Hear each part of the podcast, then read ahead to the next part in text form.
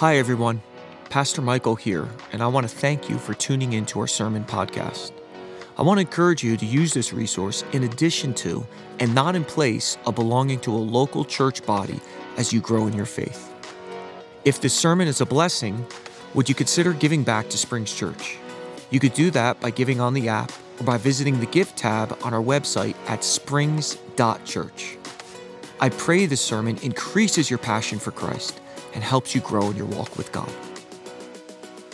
You ready to get into the word this morning? All right, let's get into it. I want to speak a message, and it'll be a two part series. I will start this week and I will end next week. I want to speak a message that I've entitled Hope in the Midst of Chaos. Hope in the midst of chaos. Father, we give this word to you this morning, Lord.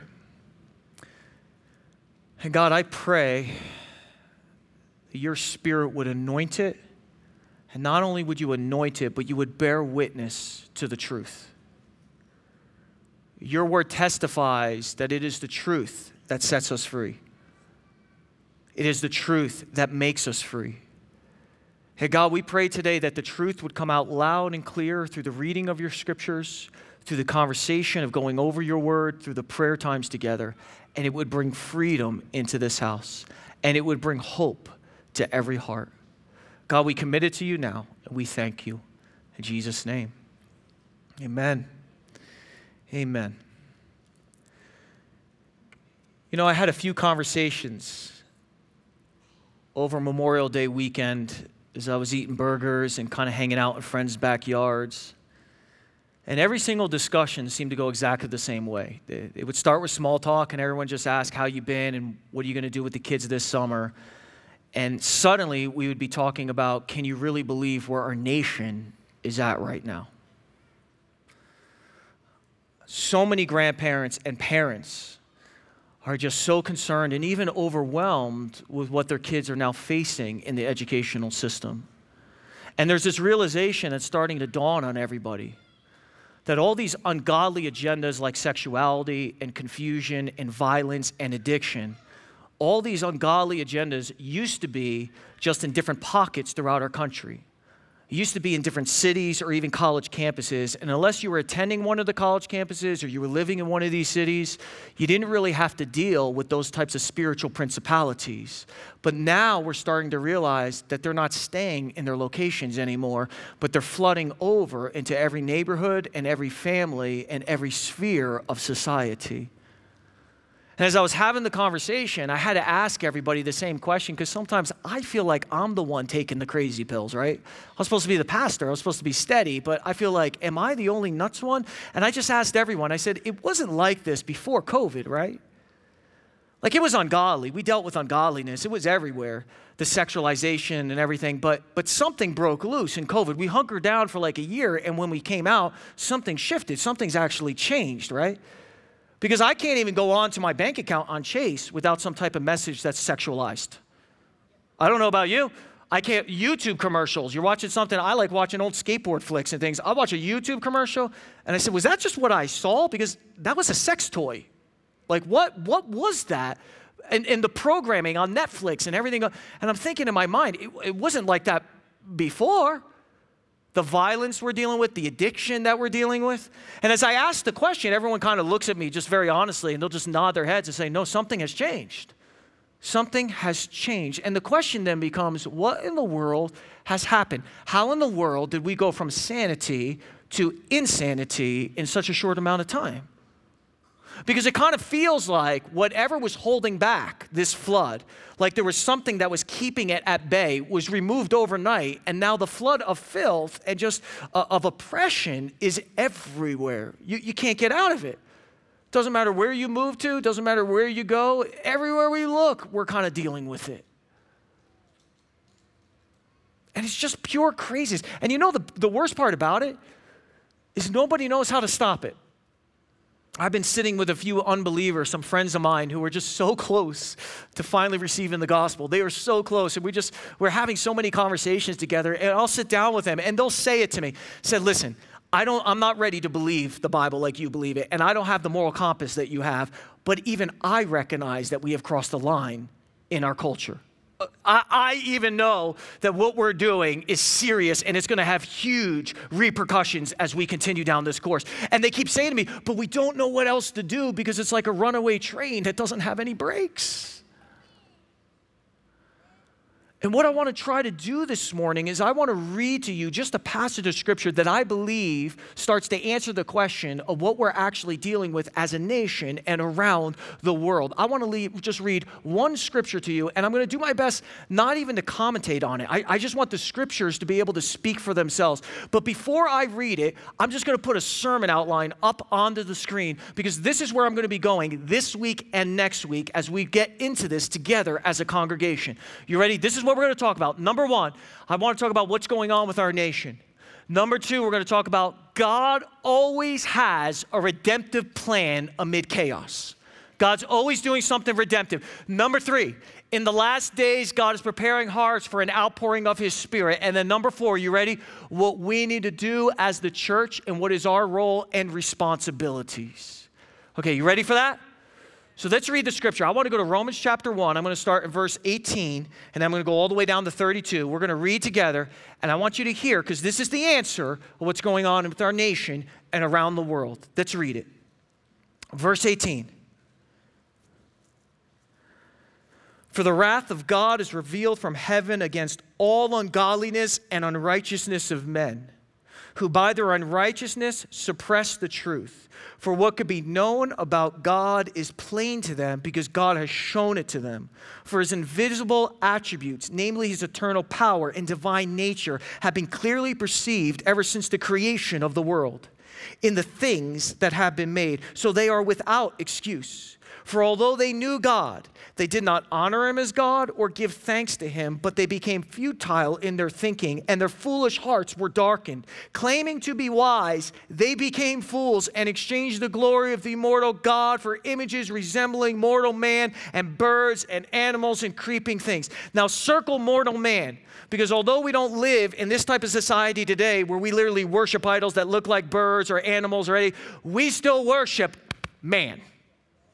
We believe man has all the answers. We believe our intellect can get us out of all our problems. We believe we are God. We know our best course for our lives. So there's still a worship of mortal man going on in our society today. Verse 24. Therefore, you ready? This is important. That therefore is a big therefore because it's saying because of all of this, this is now what is going to happen. Listen to what it says God gave them up in the lust of their hearts to impurity to dishonoring of their bodies among themselves, because they exchanged the truth about God for a lie and worshiped and served the creature rather than the Creator who is blessed forever. Amen. For this reason, God gave them up to dishonorable passions. For the women exchanged natural relations for those that are contrary to nature, and the men likewise gave up natural relations with women and were consumed with passion for one another. Men committing shameless acts with men and receiving in themselves the dual penalty for their error. And since they did not see fit to acknowledge God, God gave them up to a debased mind to do what ought not to be done. They were filled with all manner of unrighteousness, evil, covetousness, malice. They're full of envy. Look at this murder. We live in a season now where there's such a spirit of murder, strife, deceit, maliciousness. They are gossipers, slanders, haters of God, insolent, haughty, boastful, inventors of evil disobedient to parents. So much so that a young man could take a gun and shoot his grandmother in the face and walk out of his house. They are foolish, they are faithless, they are heartless, they are ruthless. Though they know God's righteous decree that those who practice such things deserve to die, they not only do them, but get this, but they give approval to those who practice them. They champion it. They say, This is beautiful. This is the way that we're supposed to live. This is the best thing for everybody.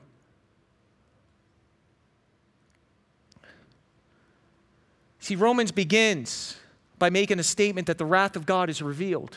Or, or you could say it like this Romans says, The wrath of God looks like this. And it begins to describe what the wrath of God looks like. It says God's wrath is being poured out when God gives people over to a debased mind, to unholy passions, to the lust of their own hearts, to do things that ought not to be done. He says there's a giving over. God gives them over to selfishness, He gives them over to the greed for power, where they're willing to do anything and they're not willing to even restrain themselves by the law of the land. He gives them over to lawlessness, where their own grandparents and parents can't hold them back anymore right? Disobedience to parents. He gives them over, get this, to ruthlessness. My goodness, are we not dealing with ruthlessness in our culture today? I had a friend who went to go speak over at Times Square Church in New York City months back.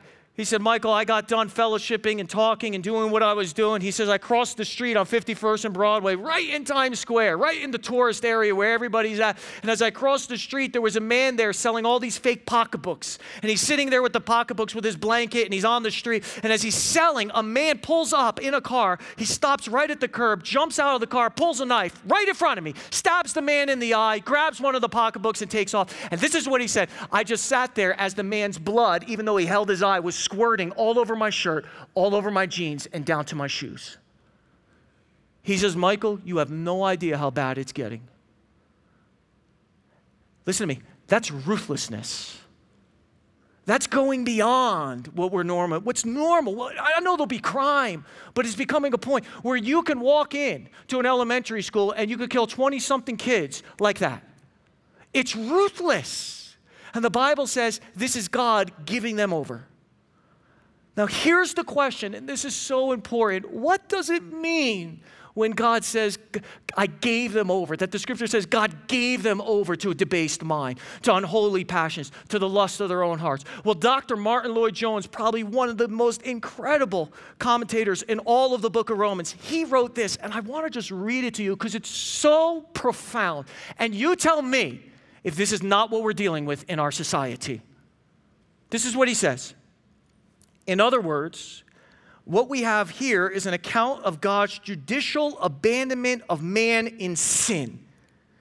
And you notice that he even abandoned them in their minds, which is the most terrifying and terrible thing of all.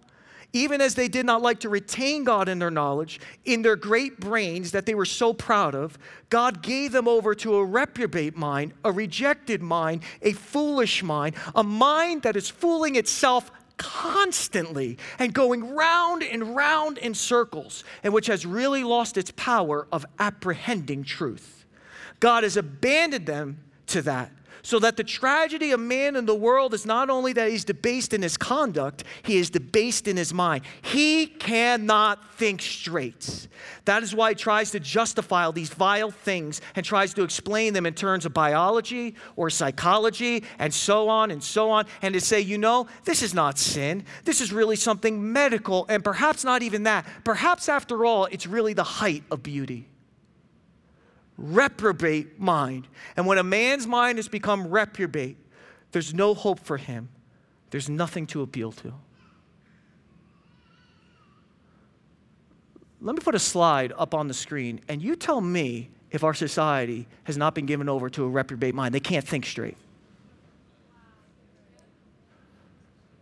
This is the new Apple emoji that you're all going to get on your new iPhones of a pregnant man. A pregnant man. You tell me if people can't think straight. This is where society is at. That we think men can actually get pregnant. And listen, there's no argument that you could give to people that you could even change their mind. You can't even say, Show me one man that's ever carried a baby. Oh, it doesn't matter. I identify as a man, I identify as a woman, I identify, I identify, I do whatever I want. Okay, fine. Do you identify as a cat? No, I would never do something so stupid. Like, what? Did you just hear those two opposing arguments? That's crazy talk. That's nuts. That's lunacy. And you can't even reason. You just have to sit there and say, okay. A reprobate mind, in, inability to think straight. And the Bible says in Romans chapter 1 that that was God's judgment on society. He gave them over to that. He goes on, Martyn Lloyd-Jones says, God withdraws his restraining grace, and all the foulness and the vileness that is in man as a result of sin is given free scope. It is let loose. Does it feel like something's been let loose since COVID? Let loose. And the world becomes a kind of living hell.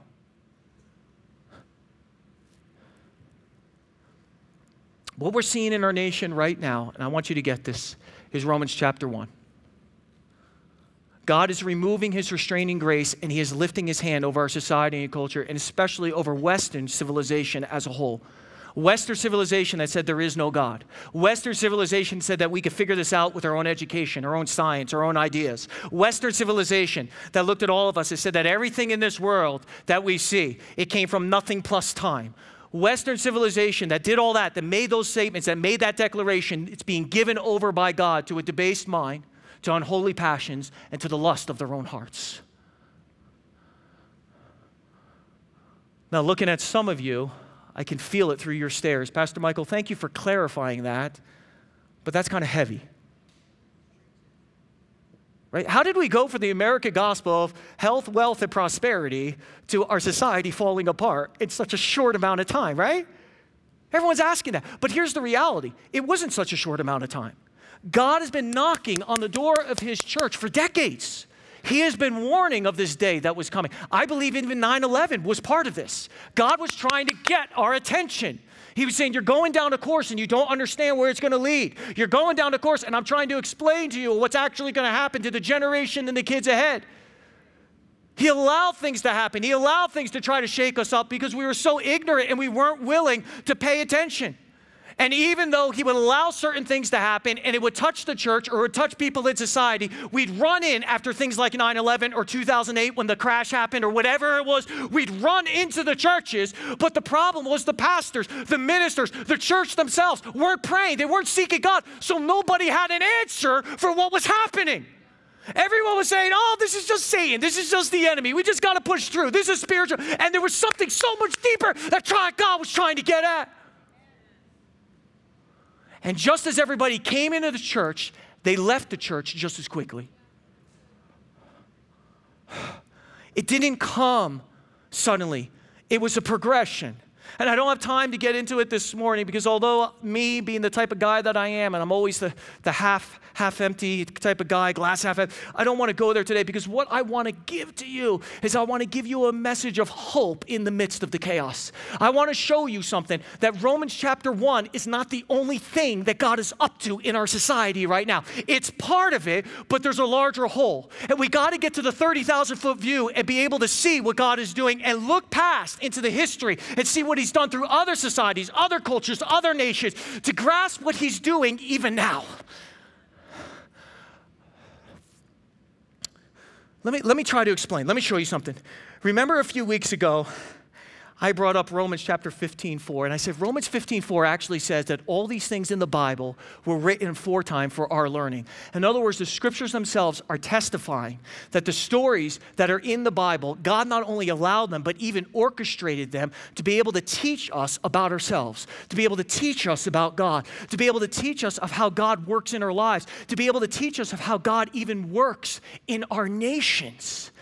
See, it's God's heart, it's His desire to, to reveal to us how He works with nations, our own personal walks, and then how He does it through a society of people right? And he does it, I want you to get this, through showing us patterns, through his divine and through his gracious elect relationship with his own people, the Israelites. He shows us that when people turn to him, when people come back, when they repent, what he begins to do throughout whole cultures. And he was doing that in such a way, not just so that the Israelites could be blessed, but get this, so that people would see the blessing that is on them and they would turn to God and he'd be able to bless other people as well. It was always his heart to raise up this nation as a light, as a lampstand to the other nations.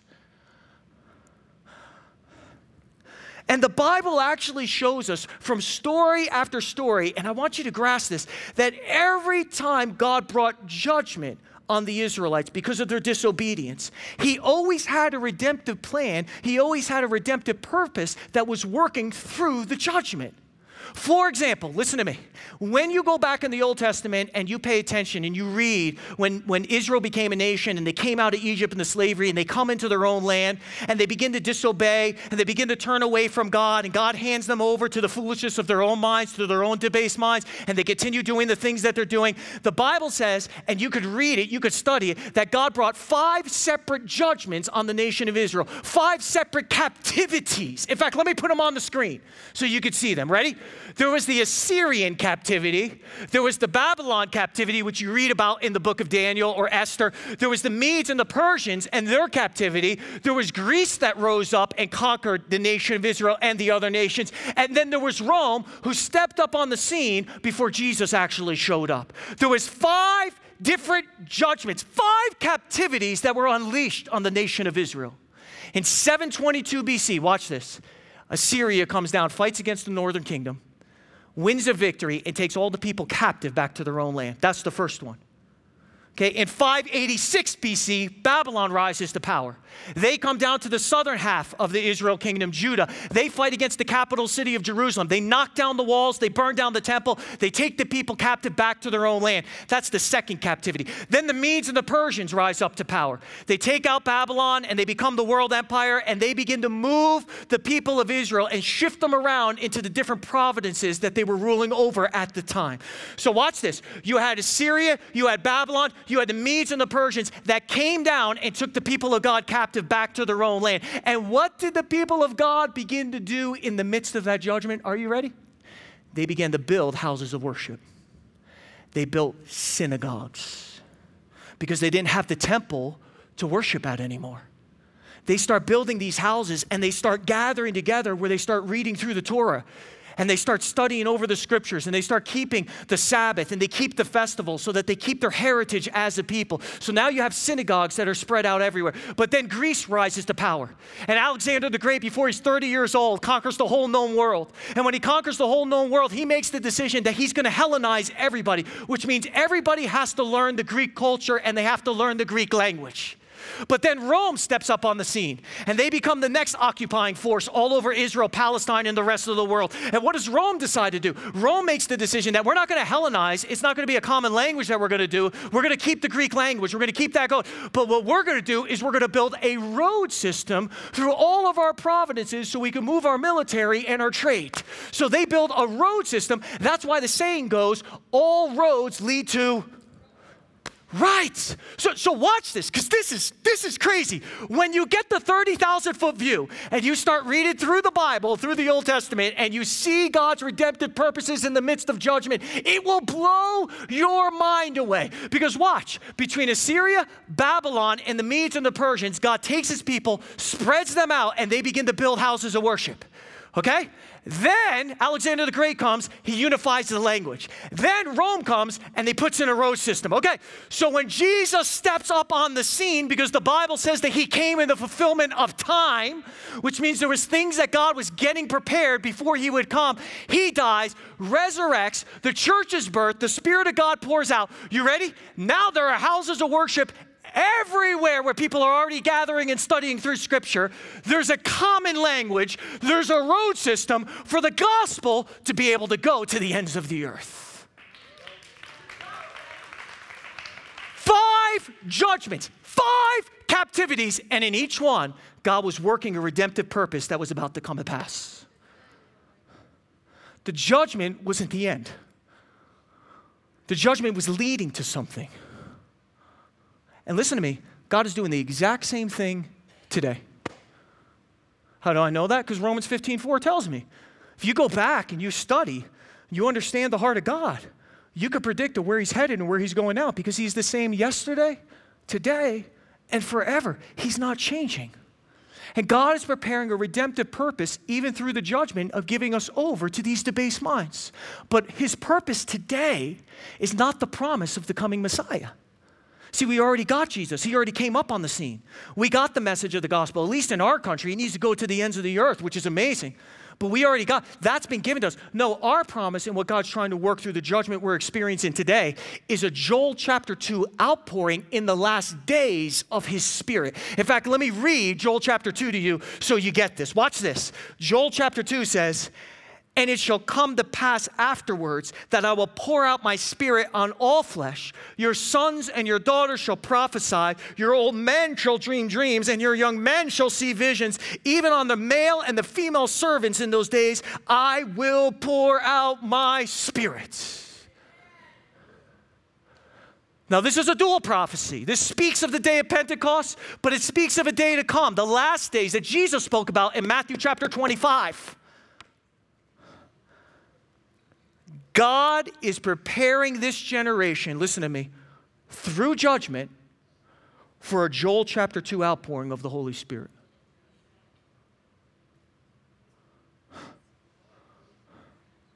He's preparing. See, God is giving them over to the debased mind. He's giving, why? Because He says you need to taste of the consequences of your sin. You need to taste of what it is to try to be your own God.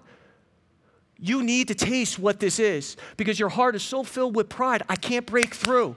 I could pour out my spirit, but it's so unreceptive. So I have to prepare the soil. I have to till it. I have to move back the rocks. I have to push back the thorn bushes. I have to get the enemy out of the field.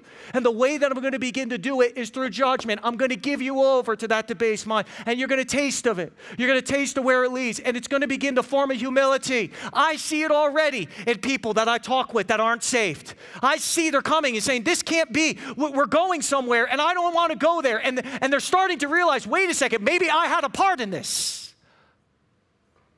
See, God is trying to open up eyes, God is trying to prepare hearts. So that when his spirit comes and he wants a sweeping, and it isn't going to be just a thousand, it's not going to be just a hundred, it's going to be in the millions. It's going to, there's going to be a last day revival across the Western world and the rest of the world where God is going to sweep in souls like you cannot believe. He's going to bring them in from every walk of life. But he needs to prepare. The judgment is bringing it about. The judgment is part of the Joel chapter 2 outpouring.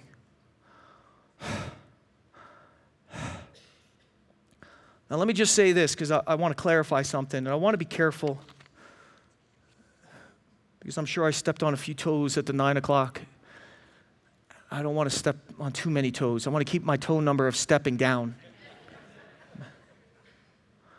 in my heart, I do not believe that this outpouring is going to result with our leaders truly repenting in America or around the world and them surrendering their hearts and their nations back to God.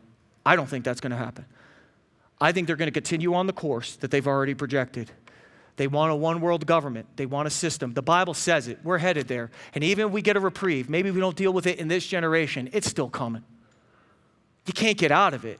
If the Bible said it, guess what? We're in trouble. Because this, this doesn't change, that changes to this. And he says it is going to go to a worldwide system. There is going to be an antichrist that one day is going to rise to power, and it is going to take place. So, in my heart, I don't believe that we're going to see our leaders suddenly just change course and fall on their faces and say, well, we need to come back to this. Doesn't mean I don't pray that way. Doesn't mean I don't see God that way. I want that. I desire that. But what you will see is people in all spheres of life begin to wake up. What you will see is they're going to say, wait a second, what course are we heading on?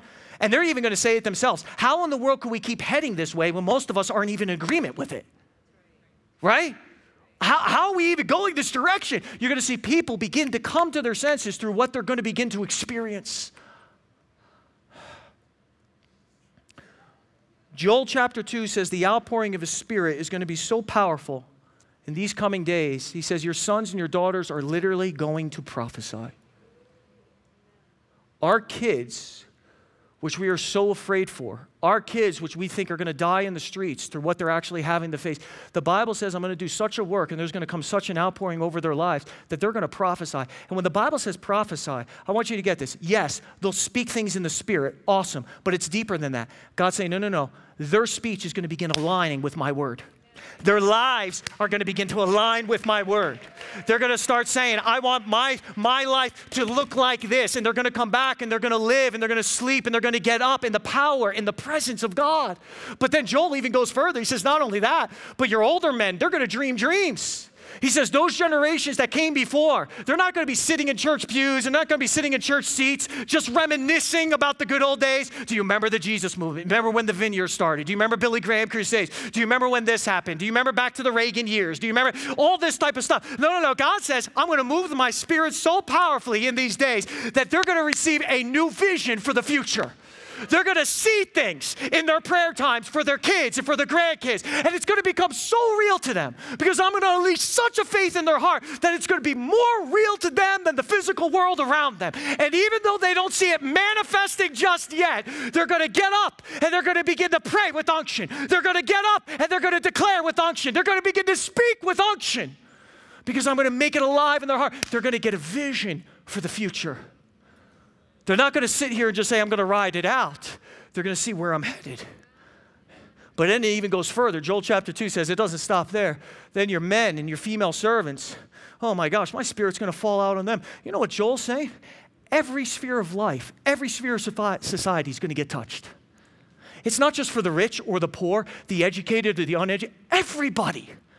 You're going to see people coming and saying, I, I need this, I, I want this. And you're going to see it with, with those that own businesses, to those that are on the Amazon floor, to those that are a UPS driver. It's going to hit every sphere of life black, white, cities, rural areas. He says, I'm going to sweep through and I'm going to touch and I'm going to open up eyes all over the place. It's going to be a come as you are, whoever will type of moment. Anybody that will receive it, it's yours. Just take it.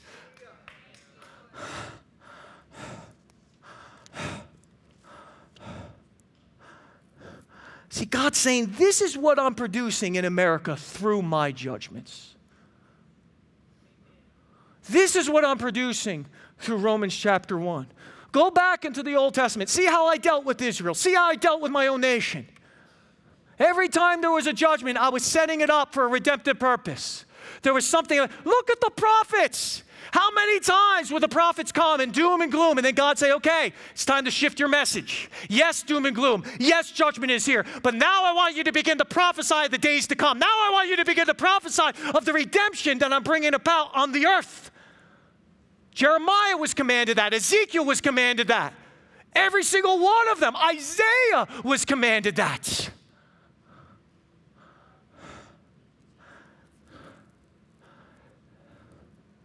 But here's the last question, and with this I want to close.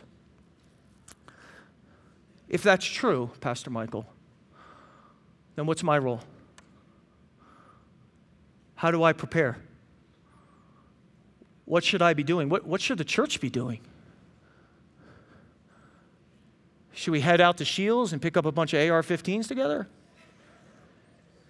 I heard a yes somewhere. And I got to be honest, in my in my own self, I'm saying yes. saying a revolution might sound really cool right now.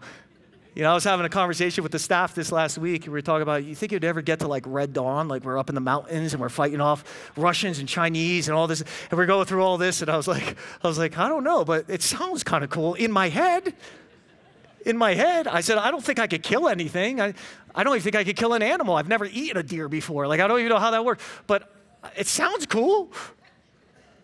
Should we get some AR 15s? Uh, sounds cool. I don't know if that's what the Bible says, but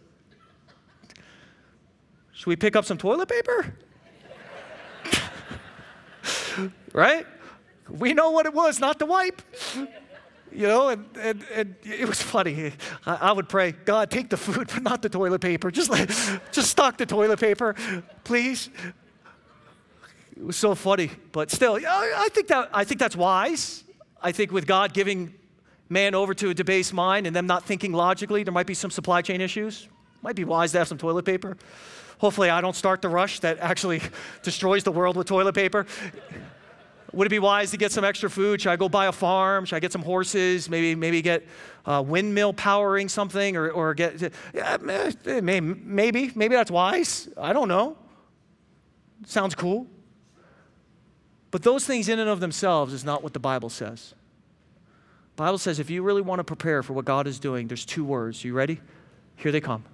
Love him. Love him. Let me show you. John chapter 25, verse 15 through 19 says this.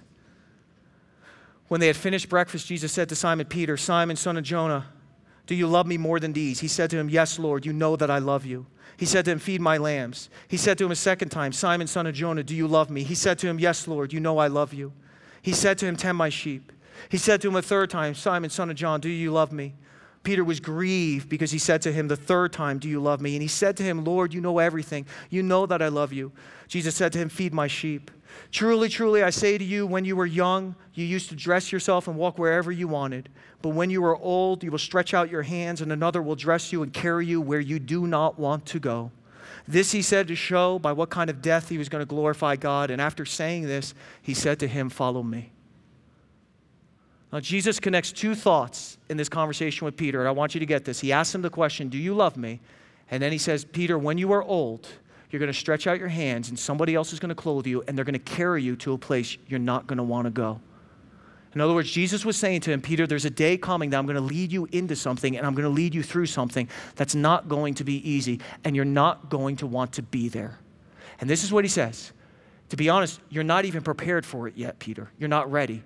But you will be ready when you're able to answer this fundamental question of, Do you love me? Do you? And the fact that Jesus asked it three times is Jesus saying, Not only am I asking Peter, Do you love me? I'm asking you if your love for me is increasing and if it's growing. I'm asking you, after you've seen my grace and me come back and restore you after your denial, do you love me more than even before? Are you falling in love with me, Peter? Is your heart coming alive in love with me, Peter? See, listen to me, church, because this is where I'm going to connect it all. We are going into a season, and we're already there. I'm a little bit behind on the message. Probably should have preached this many years ago, but listen to me. We're going into a season of serious confusion for everybody. When God gives a society and the world over to a debased mind, and they cannot think logically anymore, they have no ability to think right, that means nothing is predictable anymore where you used to be able to plan for yourself and your family, and you say, well, if the stock market does this, or uh, if, if this conglomerate or this business does this, I'm going to do this, I'm going to do They're not thinking logically. They're not thinking the way you think they would think. So suddenly there's all these swings and saying, what are they doing? Like that's craziness. Why would they do that? Doesn't that don't they realize that harms them? You start thinking, you don't understand they're being given over to a debased mind, which means there's no stability anymore. And not only is there no stability, but because there's so much uncertainty, it gives way to vain imaginations. Where people on the news and everywhere else try to predict what's going to happen, only to find out that their predictions never came true. And not only in the news, but you ready for this? It's going to be all over the church. There's going to be people getting up and prophesying and saying, I have a prophetic word and I have this. This is what God is doing. This is where God is headed. This is what's going to happen. And the reason they're filling in all these prophecies is because there's an uncertainty and there's vain imaginations. They're trying to make sense of the mess. And if you're not careful, you'll fall under the warning that Jesus warned all the way in verse chapter 25 of Matthew when he said that there's going to be many false prophets in the last days that are going to begin to appear and say, Jesus is over here and Jesus is over here. And he's not saying that it's just a physical manifestation of his coming. He's saying they're saying that the mind of Christ, the heart of God is right here. This is what you're supposed to do. And then this is what you're supposed to do. And then this is what you're supposed to do.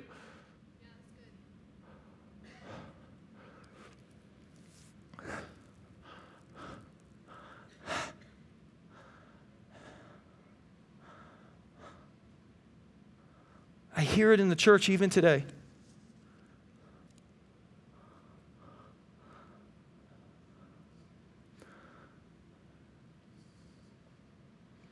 We think we could fight against these principalities with the same weapons of the world. We think if we get somebody elected, and listen to me, I believe in a constitutional republic. I believe we have responsibilities to God to vote according to His word and policies that align with His word. I believe that the church is light and salt to the earth. But if you think a vote, that that weapon is somehow going to change the principalities we're dealing with, it won't.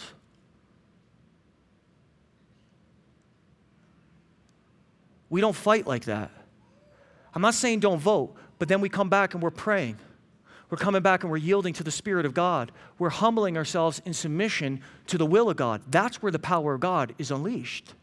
That's where God pushes things back. That's where God makes ways even in the judgment. And I've seen people come up to me and say, No, no, you got to understand, Pastor Michael, they stole this election. So all we have to do is we got to fight back and make sure they don't steal the next one. And I say, Okay, that's fine. That's fine. I'll, I'll track with you a little bit. And I'll even agree. I think there was plenty of fraud that happened in an election. I, I, I agree with you.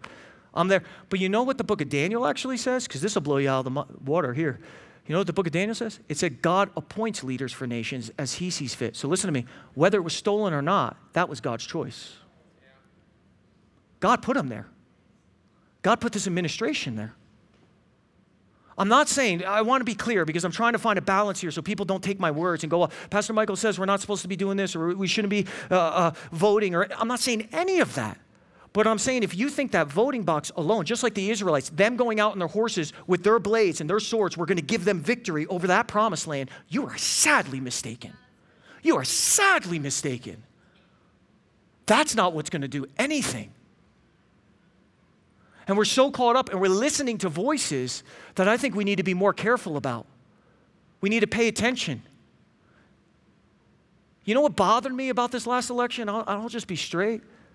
Is that again, everybody got up and said, We got to stop steals, we got to do this, we got to do. Nobody once said, God, why did you elect that person? Why would you allow, why would you allow this administration to govern us? Why did that happen? because you put him in that power, you put him in that place. And it never brought any humility to the church to say maybe there's some things in my life or what we're doing as a body that's contributed to that. Not one word of just sober judgment, not one word of questioning anything. Just let's punch back harder than last time. And we think if we can punch back harder than last time, we're going to break through. And I'm going to warn you you fight with the same weapons they're fighting with, they're going to come back 10 times stronger the next time around. You can't win that way. That's what Jesus was trying to show everybody. Just overrun the Roman Empire. He says, No, no, no. My way is I have to submit to the will of God and I have to go to a cross. My way is I have to humble myself. See, I am. I am going to rule in victory over this world one day. That's what he was saying but my path is a place of submission to the will of God. That's the spiritual weapon that I use to bring about God's work.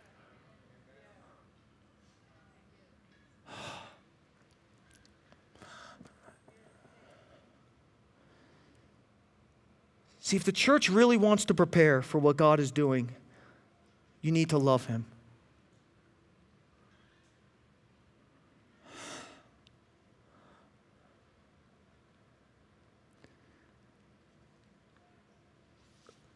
All of us need clear direction from God right now. All of us. And you know what the issue with the church and, and all of us is? I'll, I'll talk for myself. Is when we want direction, we just always want steps. God, just tell me the next couple steps and I'll do it. Tell me the next step. Tell me what I'm supposed to do and I'll do it. And you have to understand, our God works through intimacy and relationship, not through steps. See, when your love for God is increasing and it's growing and it's becoming stronger, it becomes like a gravitational pull towards Him that just automatically directs your life. When you're falling in love with Jesus and you're allowing His love to transform you, right? And the sole desire of everything inside of you is to love Him. Listen to me. What to do just becomes clear. You just know what to do.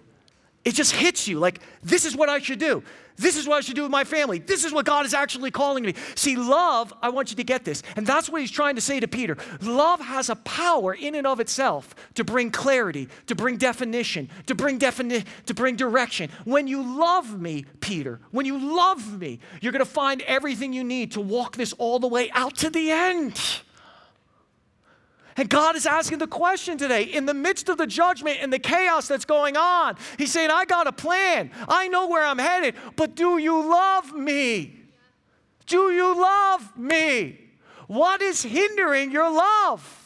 What is holding it back? He's saying, You need direction from me. You need clarity from me. It's not going to be easy. You got to know how to walk through this. You got to know what I'm calling you to, but you'll never know it until your heart is in love with me. Pastor Michael can't give it to you. A prophet can't give it to you. No ministry can give it to you. You got to get it directly from God.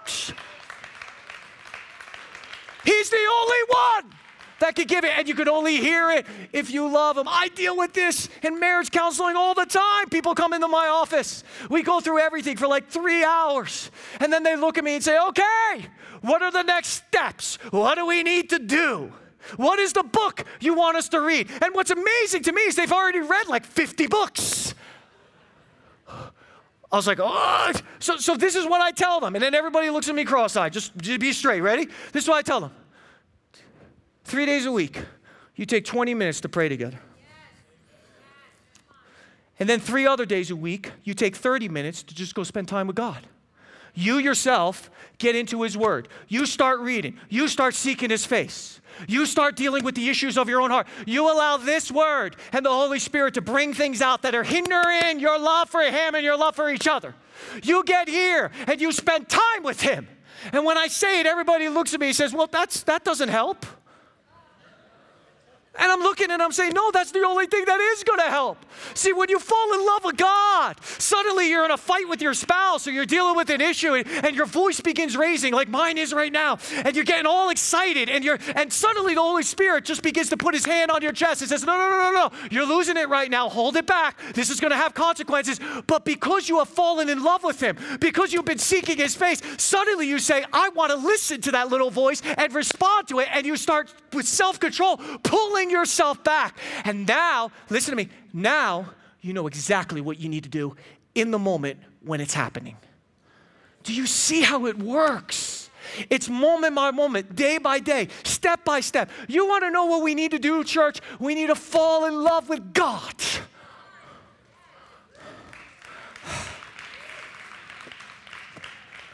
Gosh, I preached 45 minutes. What is wrong with me?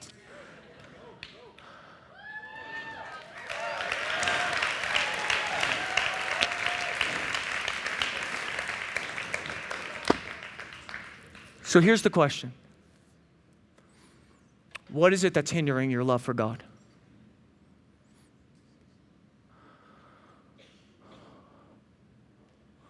What's holding it back? What are you more in love with than Him? Or what are you believing about yourself, what the enemy is telling you that's holding you back for your love for Him? Is there a battle of shame you've dealt with in your life that you've never gotten the victory of? And God says, now's time. Now's the time to get victory over it because your heart needs to fall in love with me. Is it an idol? Is it a career that you're holding on to and you're holding on so tight and you don't even know if it's going to be there in the next year or two and, you, and it's holding you back from truly yielding your all to God? What is it that's in? And then here's the reality. When we ask that question, that's a difficult question to ask in a church. You want to know why? Because when you ask that question, there are so many people that say, Pastor Michael, I've heard that message before, my first love. And I've come down to altars and I've made promises to God. I'd love him more. I'd serve him more. I'd seek him more. And I would leave that altar. And in two weeks, I'd be back just where I was at before. And you know what happens? Because that happens so many times. I want you to get this. People hear that question and they allow it to go in one ear and out the other because they don't want to deal with the shame of feeling like they haven't been able to do it. They don't, I, I can't, I'm so discouraged, I can't listen to that. But what if the Holy Spirit was here today, which He is, and He's saying, I'm not asking for your promises. You've already failed me a million times, and you will a million more. I'm not asking for that.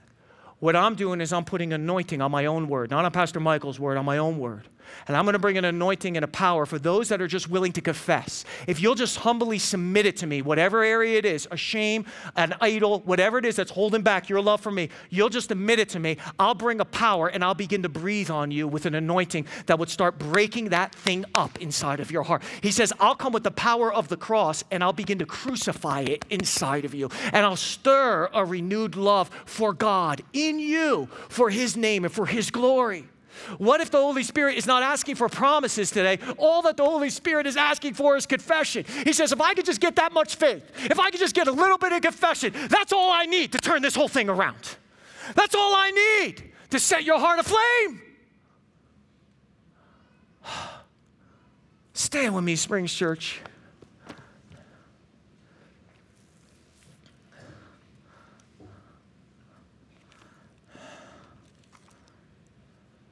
This is my altar call this morning, and this is what I want to pray for. Pastor Michael, I need a fresh love for God. I need this shame broken, or I need this thing that I, I have that's holding me back just shattered, and I just need a fresh touch. I need a love for God. I agree with everything the scripture's speaking. I believe we are in divine judgment. I believe God's giving society over to a reprobate mind. And I need direction now. I need to love him in ways like I've never loved him. But something has died in me. I need a touch of the Holy Spirit. And if that's you this morning, would you just come forward? Come forward. Can I just pray for you? Can I just lift you up? Maybe there's some in this room and your parents come to church or other people come to church, but you've never had a touch of God. Your heart has never come alive to Him. Would you come forward? Could we ask for the Holy Spirit to bring a touch over your life in the weeks ahead and in the months ahead, this year ahead, where God would begin to bring you alive? He'd bring your heart alive to Him. Alive to Him. Come forward. Come forward. Come forward. Come forward. Hallelujah. Thanks again for listening to our Springs Church podcast.